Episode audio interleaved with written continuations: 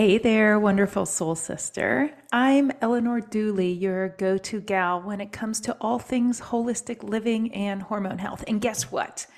I've got some exciting changes that are happening here on the podcast. I've done a little makeover, and you might have noticed that I've switched the name from Nourishing Nutrition Podcast to Holistic Hormone Podcast.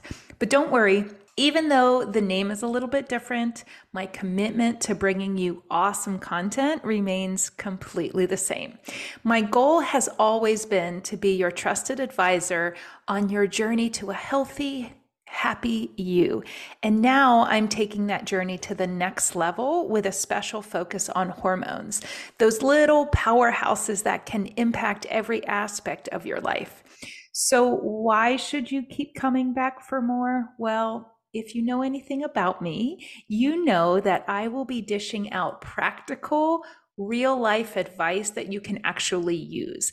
And I'm talking about stuff that's going to really make a difference in your daily life, from nutrition tips to holistic wellness practices that I personally use in my life and in my practice with my patients.